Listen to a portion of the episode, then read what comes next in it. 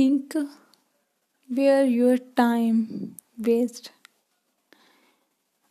सोचो कि दिन में कहाँ कहाँ आपने टाइम वेस्ट किया है। वो कौन कौन से काम नहीं करने चाहिए थे जिस जहाँ पर आपका टाइम वेस्ट हुआ है।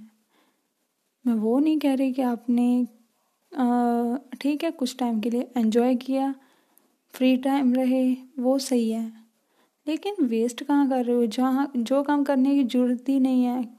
कहाँ वो ऐसे कौन से काम है जो आपको, आप बिना ज़रूरत के सबकॉन्शियस करते जा रहे हो, जो आपको नहीं करने चाहिए आपके अकॉर्डिंग? वो सभी टाइम, वो सभी काम आपका टाइम वेस्ट कर रहे हैं so be conscious about that okay ध्यान रखो कि कहाँ पर आपका टाइम वेस्ट हो रहा है, कौन सा काम आपका टाइम वेस्ट कर रहा है, और अपने टाइम को यूटिलाइज करो, अच्छी जगह पर यूज़ करो।